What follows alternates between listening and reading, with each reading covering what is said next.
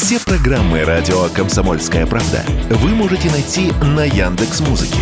Ищите раздел вашей любимой передачи и подписывайтесь, чтобы не пропустить новый выпуск. Радио КП на Яндекс Музыке. Это удобно, просто и всегда интересно.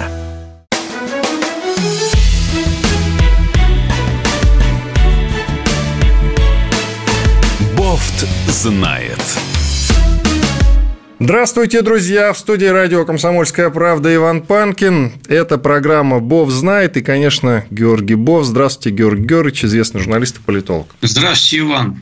Телеграм-канал «Бофт знает», так же, как и программа называется, тоже вбивайте в поисковичке, подписывайтесь непременно. Ну что, Георгий Георгиевич, жалко, что наша с вами долгожданная встреча происходит на фоне таких печальных, трагических событий.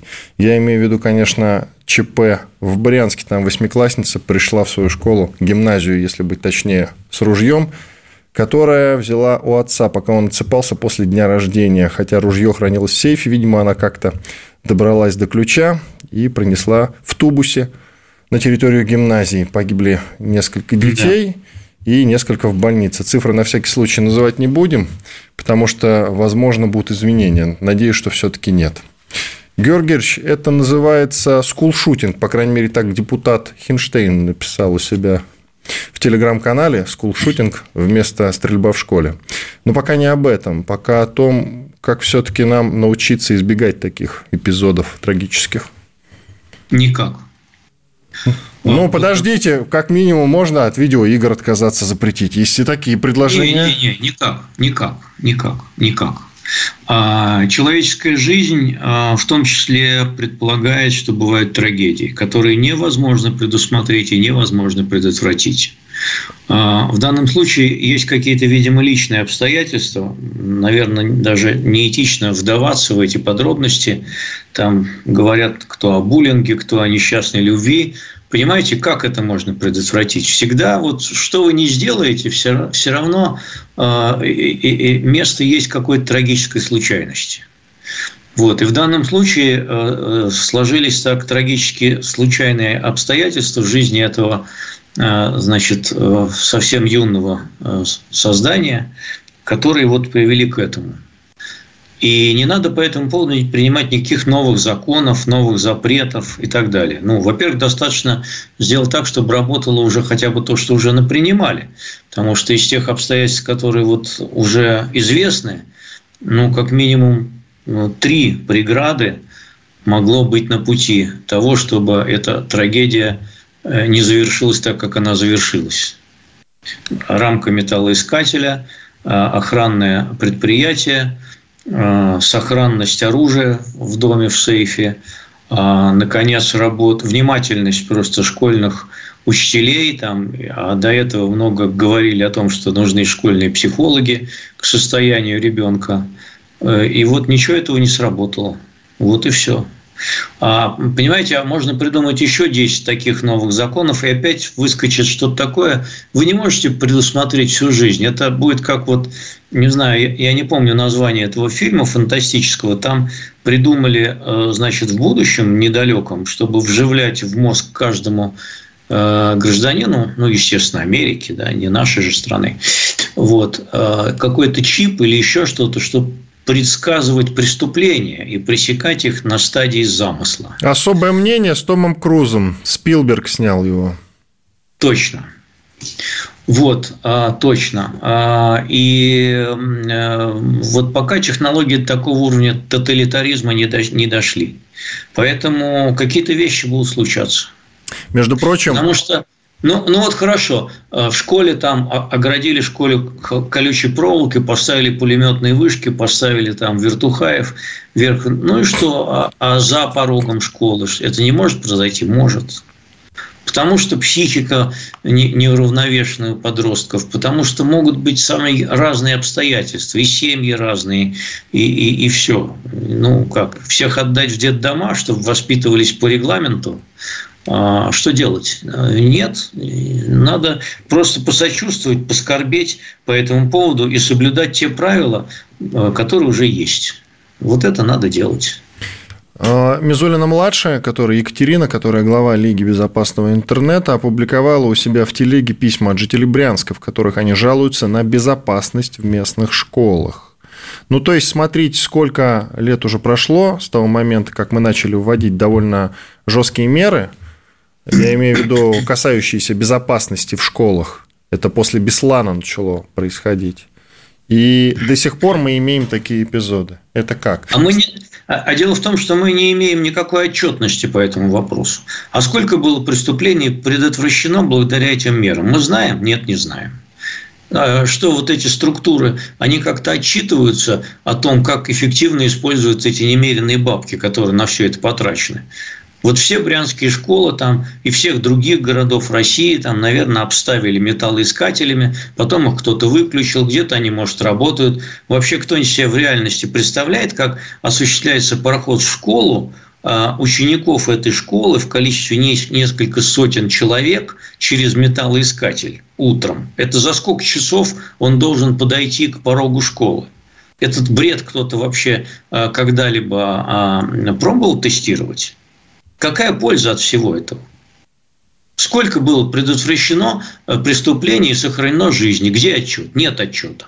Это все бабло попиленное, понимаете? И есть подозрение, что бесполезно. Кстати говоря, многие сейчас на форумах обсуждают наказание для отца. Его уже допрашивают. И, ну, конечно, с одной стороны, э, какое-то наказание последует, справедливо ли это? Такая трагедия в семье и без того. Ну, что сказать. Есть, конечно, четкие правила хранения а, личного огнестрельного так оружия. нет, ну вот вы понимаете, что мы не знаем, во-первых, жилплощадь, да, на которой они жили.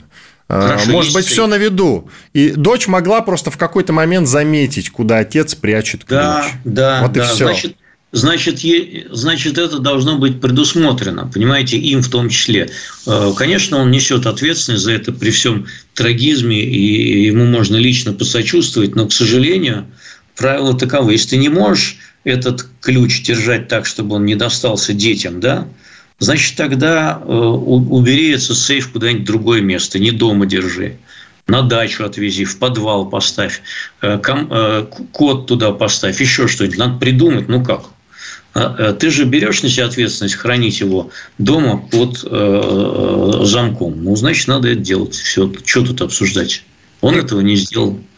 Как это произошло, это уже другая деталь. Это не предумышленно, конечно, произошло. Он ей не давал этот ключ в руки и не говорил, там, на, поиграйся, дитятка с э, этим самым, э, с, с ружьишком. Конечно, этого не было. Но ответственность есть. Непредумышленная. И насчет кода, код она тоже могла подсмотреть. Но это просто к сведению. А насчет... Ну, хорошо, ну, да. Я вашу мысль понял, я понял, да, все равно он да. обязан за это, конечно, ответить. Да, могла хитрая девочка, что и говорить. Можно еще там говорить о том, что воспитали ее не так и так далее. Может быть, не чутко к ней относились. Может, у нее какие-то были переживания в этот момент, какие-то тяжелые. А у родителей просто не было времени поговорить. И учителя... Вот насчет учителя, учителей, к учителям на самом деле больше вопросов здесь у меня, откровенно говоря. Потому что учителя на самом деле все видят, просто многое стараются не замечать. Не кажется ли вам так, а? Ну, конечно, а что они будут лезть? Зачем им это? У них и так нагрузка большая. Э, у них отчетность, у них патриотическое воспитание, хождение строем, там еще всякая ерунда. Разве им до детских душ? Не, не до этого. Им бумаги надо писать.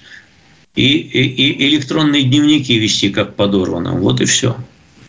Но сейчас, я думаю, все-таки снова озадачатся наши уважаемые депутаты э, основными темами, которые они вбрасывают в информационное пространство всегда, когда происходят подобного толка трагедии. И сейчас, конечно знаете, же, это... заговорят обязательно про то, что необходимы школьные психологи, у которых ты да, обязан там появиться. Говорили, Я чуть... Уже говорили про это, ничего не изменилось. Нет школьных психологов, нету ни кадров, ни денег на это. Об этом говорили уже в, э, после прошлых э, трагедий. Там в Ижевске была, значит, и, и, и после этого говорили, вот они такие, значит, трепетные дети, ну, на самом деле, и надо психологов. Ну и что, где эти психологи? Нет денег на это. На другое есть, на это нет. Ну, вот и все. И не будет. Вопрос, давайте все-таки с вами э, рассмотрим, э, нужны ли школьные психологи, так, чтобы в школьной психо... чтобы в каждой школе по там, два психолога, через которых будут проходить все дети без исключений. Ну, нет такого количества профессиональных. Э, Я думаю, что сейчас, кстати, есть, Георгий. Тут вы зря. Ну, если, если есть, то они не профессиональные. Ну, что, о чем вы говорите? Э, невозможно охватить. И я боюсь, что это будут, понимаете, те психологи, которые как хуже, хуже чем, чем их бы не было вообще. Потому что, ну, как? Это такая тонкая профессия. Не знаю. Я бы какой-то четкий там, который... У нее там несколько сотен человек в этой школе. А школы же бывают сейчас большие, их пообъединяли еще ведь в огромные. Ну, что там она сделает? Ничего не сделает. Э, совместно, да, учителя что-то могут заметить, с родителями больше общаться. Но я говорю, замордованные учителя, замордованные отчетностью, часами своими повышенными, даже на полторы, там, две ставки работают, чтобы денег заработать. Ну, какая вообще индивидуальная работа? Если там речь была бы о какой-то маленькой частной школе, где по 10 человек в классе, там можно говорить об индивидуальном подходе. А в таком потоке разве можно? Нет, нельзя. Но я говорю, но все равно даже вот и э, в самых благополучных, тихих каких-то семьях, там, без всяких признаков чего-то, вдруг только щелкнет, и все, психология подростковая. Что-то случилось, что-то там, кто-то трагически влюбился. Ну, в литературе даже все это описано. И что? что как ты это предотвратишь? Никак. Да, всегда есть место трагедии. Давайте сделаем небольшой перерыв. Иван Панкин и Георгий Бофт, известный журналист и политолог. Телеграм-канал Бов знает. Подписывайтесь. Через две минуты мы продолжим.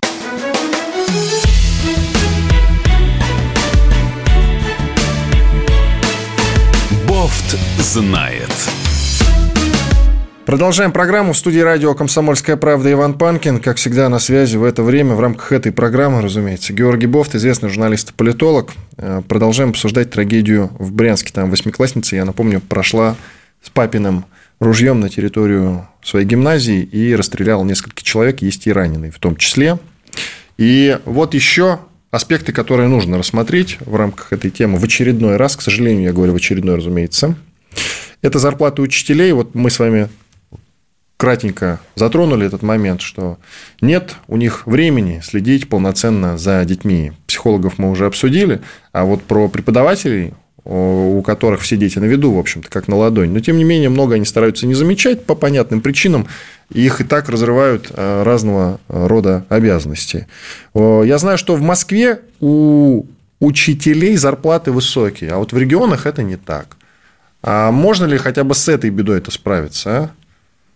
Ну, опять же, можно улучшить можно улучшить, э, потому что все равно на 100% ты со всеми бедами в жизни, э, предусмотрев все на свете, никогда не справишься. Все равно что-то произойдет, может произойти, и, и всегда есть место случайности какой-то. Но улучшить ситуацию, конечно, можно и нужно, да, и благополучить учителей и их э, способность там, иметь какое-то время для, возможность иметь какое-то время для индивидуального, хотя бы короткого общения с каждым ребенком, она конечно, важна. Ну, конечно, важна. А если э, есть регионы более богатые, наверное, там лучшие условия для этого. Э, в более бедных, конечно, другие условия. Но все равно стопроцентной гарантии нет нигде. И в Москве нету. Нигде нет. И огнестрел – наша с вами любимая тема. Сейчас пойдут разговоры про ужесточение. У нас нет свободного ношения. Но вы, насколько я знаю, адепт того, чтобы все-таки как в США было – а я наоборот. У меня прям противоположное мнение на этот счет, Георгий Георгиевич. Но сейчас, скорее всего, депутаты закричат, давайте вообще продажу ограничим. Или что-нибудь придумают в стиле, значит, пока нет охотничьего сезона, все ружья нужно нести в полицию сдавать. Например, что-нибудь Да нет, ну совсем не ограничат. Совсем не ограничат, но, э, вы знаете, есть такой признак э, неквалифицированного управления вообще, в принципе. Низкая управленческая культура. Знаете, какой? Один из признаков низкой управленческой культуры культуры, когда после каждого ЧП придумывают какое-то новое правило. Э, реагируют на частности. Вот это же частный случай, это не системный случай. Он был бы системный, если бы там что-то такое было, э, так сказать, неправильно в правилах и так далее. А там в правилах все правильно написано э, по поводу хранения оружия. Оно должно быть в сейфе, который должен быть недоступен тем, у кого э, нет права. Вот и все. И надо эти правила соблюдать. Что нового-то еще придумывать? Ну, что нового еще придумать? Просто надо соблюдать те правила, которые уже есть. Все. Точка. Хорошо. К другим темам. Другая тема тоже, с одной стороны, трагическая. Лично для меня нет, но вот кто-то считает, что все-таки это тоже, наверное, к категории трагедии надо отнести. Это убийство Ильи Киевы, бывшего украинского нардепа, э, который состоял в партии «Оппозиционная платформа за жизнь». Это партия Медведчука, до этого был правосеком ныне правый сектор запрещен на территории России, убивал русских, хвалился этим до определенного момента, и потом стал таким перебежчиком, знаете. И в какой-то момент оказался в России, где-то в Подмосковье. Он жил, может быть, даже рядом с Януковичем. Я вот всегда говорил, что это какой-то идиотизм, откровенно говоря, но э, другим людям, наверное, кто эти решения принимал, виднее в этом смысле. Может, он какую-то ценную информацию нам принес. Идиотизм в чем? Идиотизм в том, что мы его здесь у нас приютили. Вот в чем идиотизм. Mm-hmm. Наверное. Это же не рядовой там какой-то боец ВСУ, правда ведь, который там в какой-то момент сдался, перешел на сторону России, его там, я не знаю, мобилизовали. А я всегда да. считал, что из нацбатов э, вот этим людям гражданство как минимум или политическое убежище давать ни в коем случае нельзя. Я ну, был хрен этом... знает. Он подпадает под формальные критерии политического убежища, хотя многим, кто тоже подпадает, у нас не дают. А тут, видимо, что-то такое сказал или сделал, или пообещал такое, за что его сочли нужным сюда здесь оставить. Вот. Ну, а так, в общем, уже украинская разведка взяла на себя ответственность. Да, да, да. Вот, Будановцы. на самом деле не, не, не, не то трагично, что бывший правосек э, был убит, а, а то трагично, что он был убит в считающемся престижном Одинцовском районе Подмосковья то есть не на передовой там где-то и не на новых территориях, вот, а именно вблизи как бы нашей э, столицы, нашей родины. А, и, значит, эти э, люди, которые его убили, они могут вполне свободно засылать, значит, каких-то боевиков, террористов, э, боевые группы, может быть, целые, диверсантов, проникать на территорию так глубоко достаточно и осуществлять свои действия. Вполне даже безнаказанно, потому что по горячим следам их пока не поймали никого. Так вот, у меня вот по это... этому поводу сомнения, кстати. Ведь даже Арестович, который бывший советник Офиса президента Украины, ныне политический беженец в одной из стран, по-моему, в США он сейчас проживает, и угу. признанный в России террористом-экстремистом, так он, даже он засомневался, что это ГУР сделал. Серьезно. А кто? Но у меня есть скромное предположение, что здесь кто-то из э, бывших, э, возможно, солдат российской армии вполне себе мог его увидеть, и это была какая-то форма мести. Но это ну, вот одна может, из версий просто. Понимаете? Может быть. Я, ну, я не, не имею ничего против ни этой версии, ни других. Вот. Просто подробностей мы не знаем, поэтому, э, ну, как бы убили и убили. А вы слышали, кстати, Гурулев заявил, зам в комитете по обороне, депутат, о том, что мы возродили СМЕРШ кстати говоря. Правда, он действует пока только на новых территориях. Что скажете об этом по поводу СМЕРШа? Я официально указу президента о возрождении СМЕРШа, а это полномочия, мне кажется, президента создавать новые силовые структуры, я такого не видел. Вот. А, а всякие неформальные э, значит, боевые единицы, они могут считаться либо пара милитари, как это говорят по-английски, либо бандитскими формированиями, как называется по-русски. Ну, прям бандитские, но это грубо, как Юрий Георгиевич. Ну, а какие? Если незаконное вооруженное формирование, оно создано незаконным путем, не приказом там, э, как Минобороны, э, этого самого министра обороны, и не указом президента, если идет о новой речь силовой структуре, а просто так кто-то дал э, пацанам в руки оружие и сказал их там идти мочить кого там, по какому праву? Кто они тогда такие? Да, кстати, у нас и ЧВК Вагнера, и вообще ЧВК были вне закона так-то. Ну, э, давайте не будем лукавить. Э, ЧВК были созданы на основе неформальных распоряжений э, законного руководства страны. Легитимно, скажем так, руководству страны. Вот, поэтому, сколько бы оно там говорило, что оно не в курсе и вообще не знает, что это такое, это не так. Оно в курсе, оно знало. А в данном случае мы имеем дело с заявлением всего лишь заместителя э, председателя комитета, который это говорит. А никаких э, других более серьезных источников на сей счет у нас нет. И, соответственно, ни, ни формальных, ни неформальных распоряжений от этих источников тоже у нас нет свидетельств, что они тоже есть.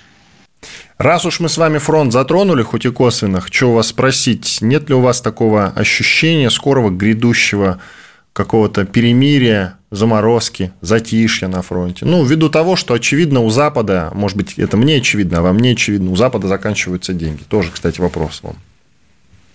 У Запада э, заканчиваются деньги на текущий год, и они погрязли в дискуссиях о том, сколько и надо э, выделять на следующий год. Это есть.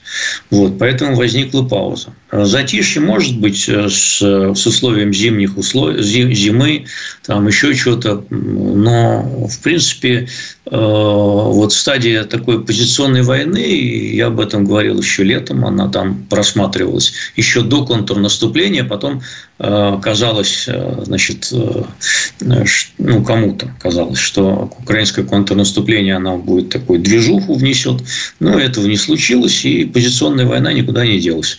Я как весной 22 года сравнивал с Ирано-Иракской войной, так и продолжаю сравнивать, пока никак, никак не могу отойти от этого, э, от этой ассоциации. Ну, с ирано-иракской там э, все-таки фронт по-другому двигался, Георгий Георгиевич. Вы меня, конечно, а извините. А там тоже. Они туда-сюда тоже... ходили, а здесь никто сюда да, не да, ходит. Да, нет, да, да, там туда-сюда ходили, там а, значит, туда-сюда ходили, но в результате никто никуда не пришел. Вот, потому что все остались при своих, во-первых. А во-вторых, ну и в Первую мировую войну тоже примерно так же было. Там какая-то вспышка, контрнаступление, там условно брусиловский прорыв, потом все затихает, все сидят в болотах, в говне, значит, и мерзнут, и все. И, и тоже ничего не произошло, кроме как, значит, э, две империи развалилось. Но внутри. и здесь у нас есть новые регионы, Георгий Георгиевич. Так что uh-huh. сравнение с ирано-иракской войной уже как-то вообще не канает. Или у вас есть подозрение, что у нас их отобьют? Uh... Нет, я не осмелюсь делиться какими-то подозрениями на сей счет. Вот, но просто хочу заметить, что военный конфликт еще не закончился. Поэтому, а, если он мог бы закончиться, скажем, заморозкой а, на нынешней стадии, тогда можно было бы говорить о том, что вот заморозка, она там может продлиться вечно там, и так далее, будет такой замороженный конфликт. Вон Кипр там живет с 70-х годов в состоянии разделенного, и уже никого это вообще не волнует. Э, в принципе, можно и по такому сценарию пойти. Вот. А может оно все и как-то драматично повернуться, мы же не знаем как. Давайте паузу сделаем. Большой перерыв, друзья. После полезной рекламы и хороших новостей вернемся и продолжим. В студии радио «Комсомольская правда» Иван Панкин. На связи со мной Георгий Бофт, известный журналист и политолог. Телеграм-канал Бов знает. Подписывайтесь.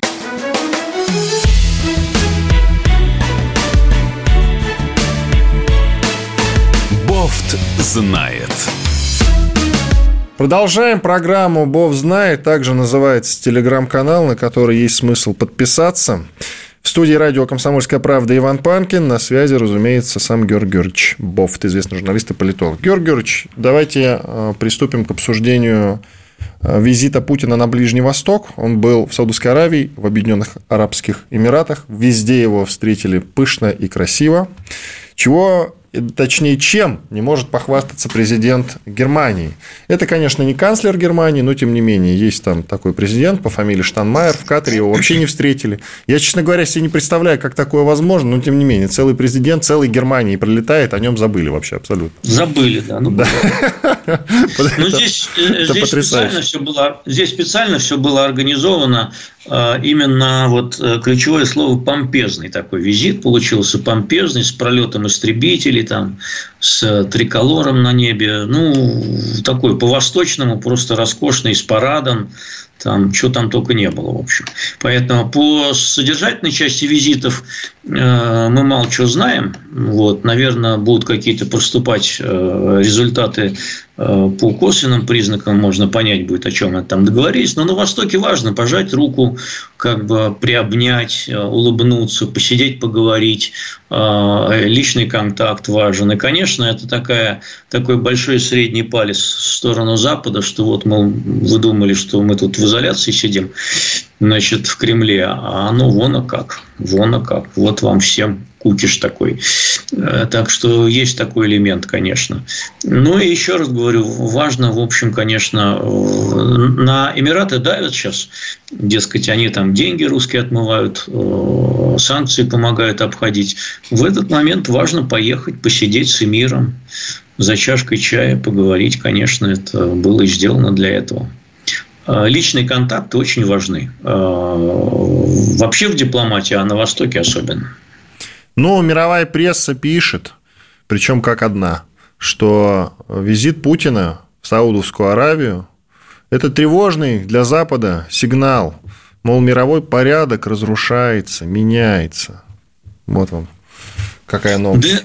Которая, не в общем, стоит, уже не новость, наверное. Не стоит так драматизировать прям один визит, что вот он разрушил мировой порядок. Не, но не то, чтобы э, рушит, я сказал, и они пишут рушит. Ну, то есть, это постепенный, конечно, процесс, Георгий Георгиевич. Конечно, отношения между Россией и Саудовской Аравией – это важный новый элемент. Он появился уже не сейчас, не в ходе этого визита, он появился достаточно давно. Вот. И, в общем, это, конечно, новый фактор ближневосточной политики в целом. Вот. Потом, э, еще кто-то может усмотреть антиизраильский момент в этом. Хотя у саудитов с израильтянами отношения начали улучшаться было. Ну, вот э, конфликт в Газе их этот процесс прервал. А у Эмиратов вообще более-менее сносные отношения с Израилем и так до сих пор есть. Вот. Э, тем не менее, э, может быть, по результатам этих визитов, особенно вот еще тоже, значит, э, иранский президент же прибыл сегодня в Москву, по результатам этих трех контактов может что-то родиться, какая-то новая штука, в отношении вообще Ближнего Востока. Ну, посмотрим. Это же страны вот эти все, которые участвовали в переговорах, включая Россию, они не отличаются такой большой открытостью э, э, по поводу того, о чем там кто с кем договаривался. И утечек нет, вот, кроме санкционированных, и откровенности такой, в общем, особенно от мидовских чиновников не дождешься. Другая стилистика. Ну, и восточных тоже тем более другая стилистика. Поэтому посмотрим, что из этого получится. Будет ли еще что-то, кроме вот этой помпезности и символизма будет ли какой-то практический результат. А президента Штанмайера, который, кстати, в свое время отметился некой формулой Штанмайера, которая имела отношение к перемирию на Донбассе. Ну да. Одно время, кстати говоря. Да. А, пару слов об этом скажите, почему с ним-то так обошлись не очень красиво? Есть у вас ответ на этот вопрос? Ну, забыть не могли, мы же понимаем. Германия, вами, да? Германия не самый важный игрок на Ближнем Востоке.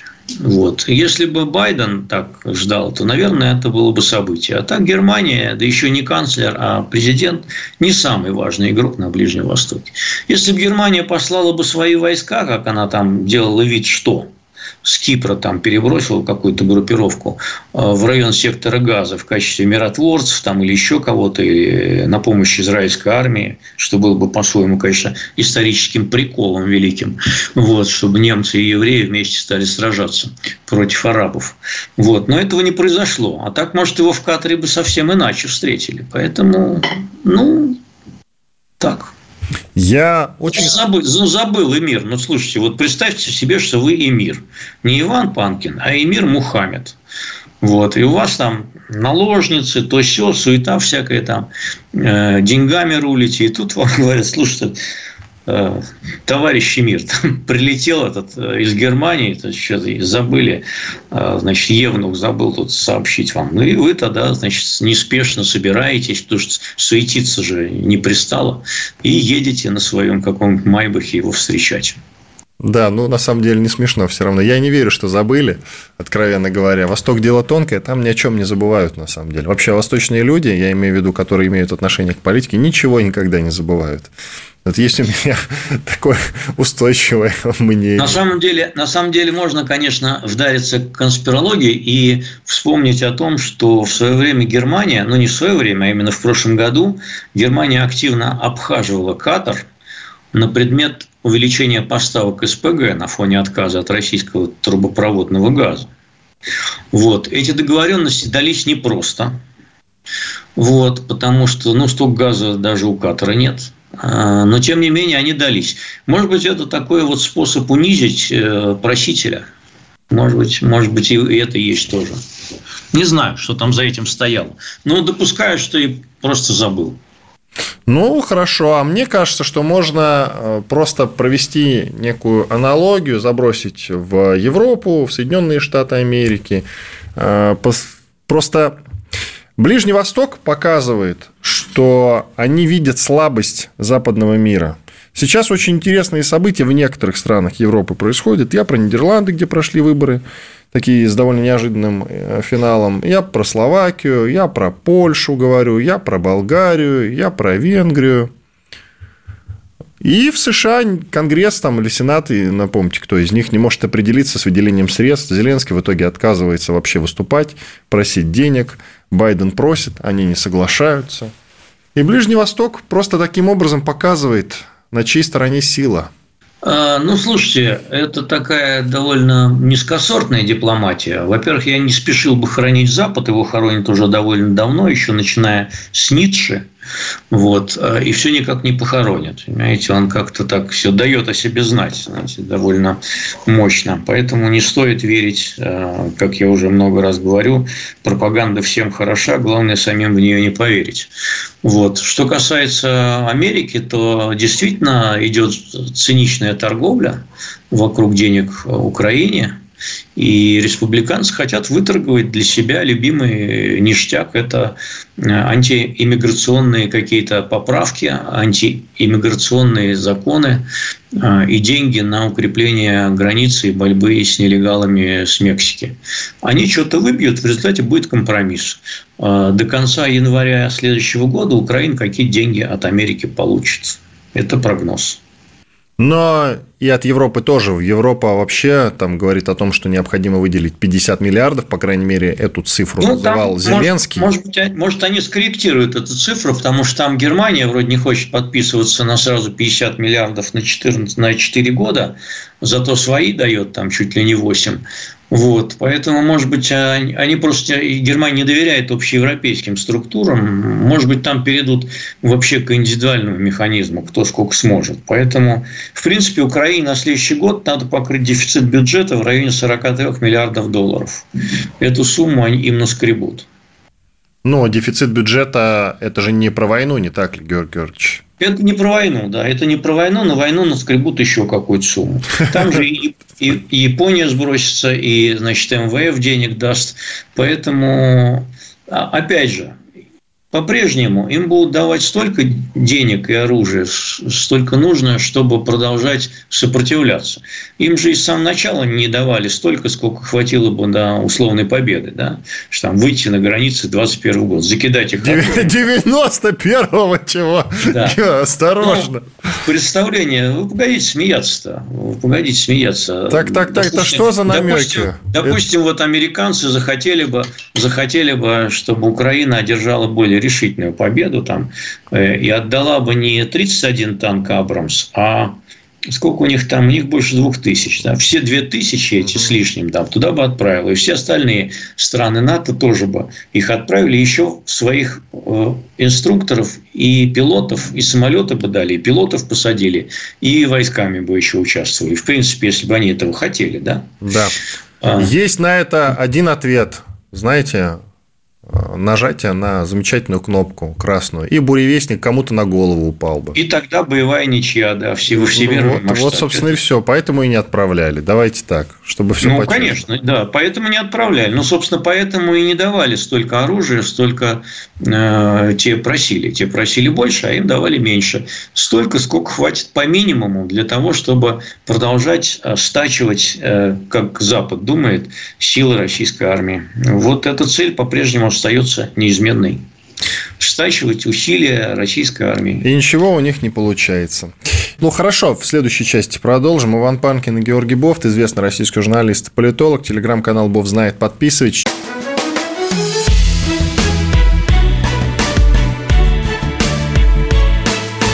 Бофт знает.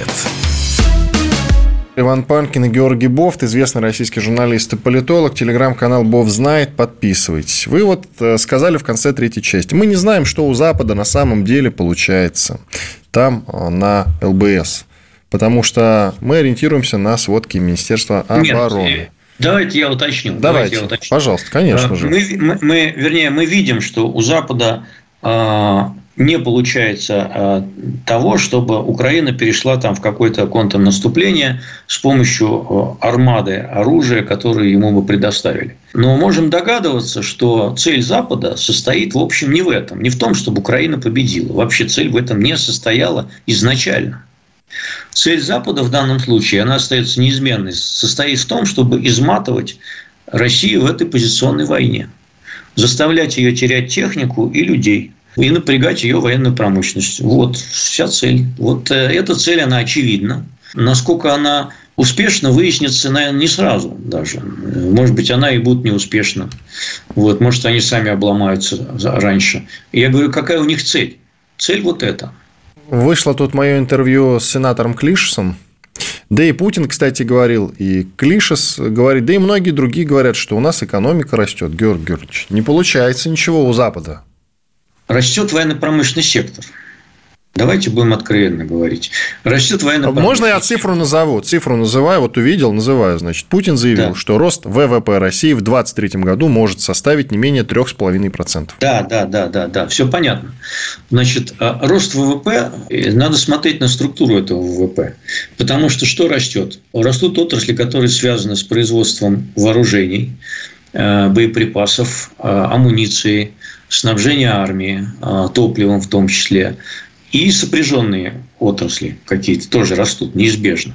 Растут какие-то отрасли, которые пришли э, импортозамещать. Там, например, ушла, ушла Икея, да, а место освободилось, растет отечественное мебельное производство.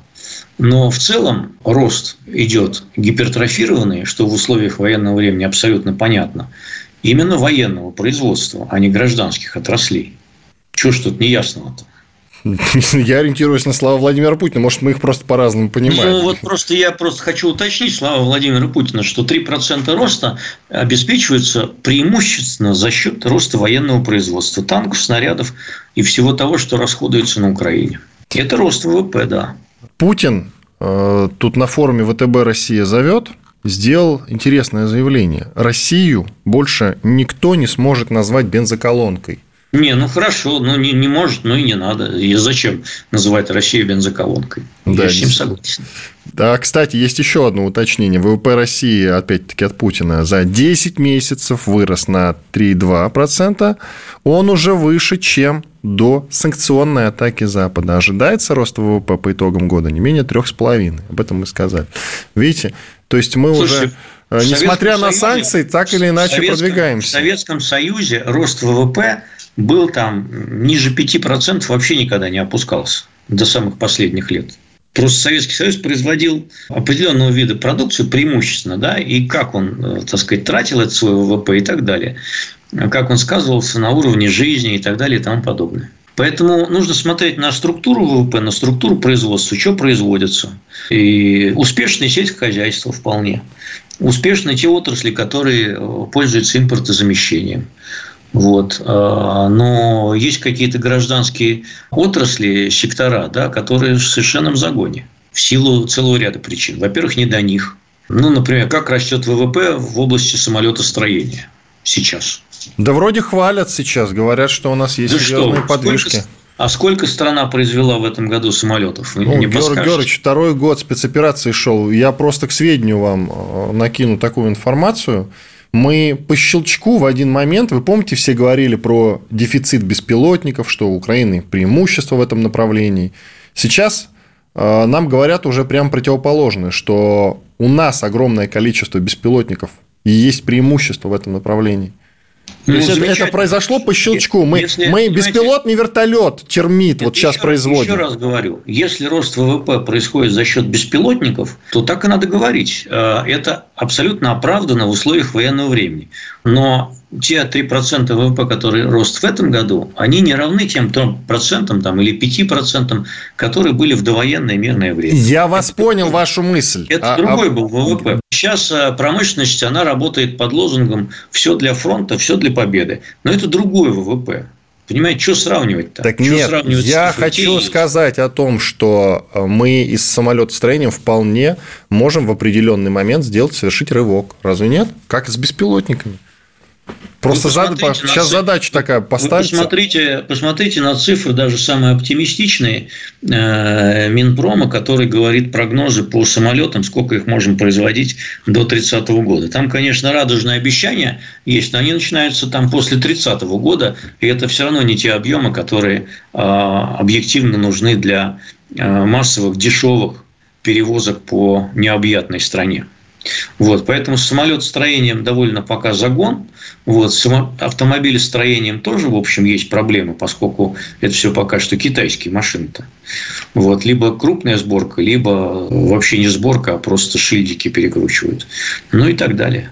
Мне журналист Гурнов на это как-то сказал, я ему тоже доказывал, вы посмотрите, сплошь и рядом китайские автомобили. Даже «Москвич» тот же, современный, новенький-то, он китайский. На что он мне сказал – что в свое время «Жигули» тоже были итальянскими целиком и полностью, а потом стали вполне себе советскими. И ничего, выросли как-то. Нет, дело в том, что надо продолжить, что «Жигули», когда были итальянскими, они были вроде ничего машиной. А когда они стали советскими, я на них ездил, то это стало полное говно. Ну, вот. ну не помню. И ничего, и, ничего, и ничего из этих «Жигулей» хорошего так в результате и не получилось. Поэтому стали собирать, э, значит, «Фольксвагены» всякие тут, «Форды», и прочие Рено. Вот. Плохая машина, она деградировала после того, как э, эту копейку делали. Э, еще там итальянская сталь была еще в первых сериях, там э, детали какие-то итальянские были. Вот, а потом стали все свое, и все становилось все хуже и хуже. И, в общем, потом был некоторый прогресс в сотрудничестве, опять же, с Рено. Вот, с «Шевроле» был сотрудничество. Там был некий относительный прогресс. Но в результате машину свою российскую, а, в общем, так и не создали. Не создали ничего. Своего. Машины никакой. Легковой. Разве нет? Ой, вы, злой вы, я давно этого не говорил, даже соскучился. Злой, конечно. И скептик. Ну, это Георг не беда же, понимаете, большинство стран мира не имеет своего автомобилестроения. Нет, это беда, секундочку, это беда. Юж, южные корейцы научились, и мы тоже научимся. Китайцы Нет, научились, и мы тоже научимся. Не волнуйтесь, Георгий. Ну, дай, дай бог, чтобы нам делать такие же машины, как в Южной Корее. Э, дай только срок, знаете по, такое по выражение? По, по китайским машинам очень плохие отзывы. Да Я нет. знаю людей, которых уже купили. В общем, Серьезно? это не то, конечно, это не то, конечно, корыто на колесах, который был в 90-х, который там делали. Они получше стали. Но все равно они ну, уступают э, западным машинам. Да многие хвалят, Хаваль тот же. Хаваль. Ну, если Жванецкий по этому поводу сказал, если других машин не видел, то Запорожец отличная машина. Георгиевич, вполне серьезно многие хвалят и говорят, что уже южнокорейские обошли, а китайцы. Я сам э, не управляю, но я вот ориентируюсь на отзывы других Ну, как-нибудь проведу тест, тест-драйв. Вы проведите, да. Говорят, что прям отличные машины. Я же на такси каждое утро на работу езжу. Многие таксисты, во-первых, ну, приезжают на китайских моделях сейчас и хвалят очень. Угу. Очень хорошие Хорошо. отзывы. Это от таксистов. Может, может быть. У нас может. полторы минуты с вами, Георг Георгиевич. И как мы можем пройти мимо сериала? Во-первых, фильм «На вечер» Георгия Бофта – это особое мнение, Спилберговский, с Томом Крузом в главных ролях. В начале нашего разговора Георгий Георгиевич вспоминал. Это кино рекомендуем. Ну и сериал «Слово пацана». Вы слышали наверняка дискуссию об этом, да?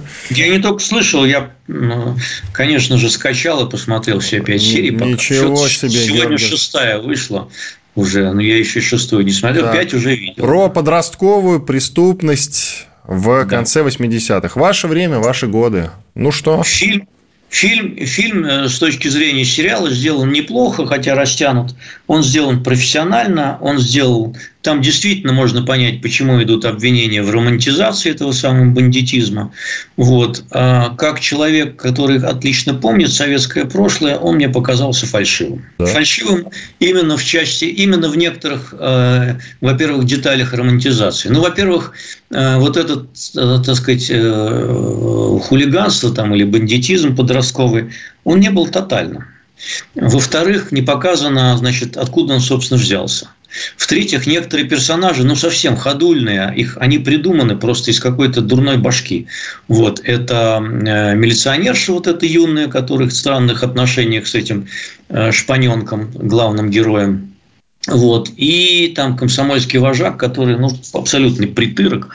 Даже я таких не помню, хотя я помню всяких идиотов комсомольских вожаков, но этот уж идиот в каком-то кубе.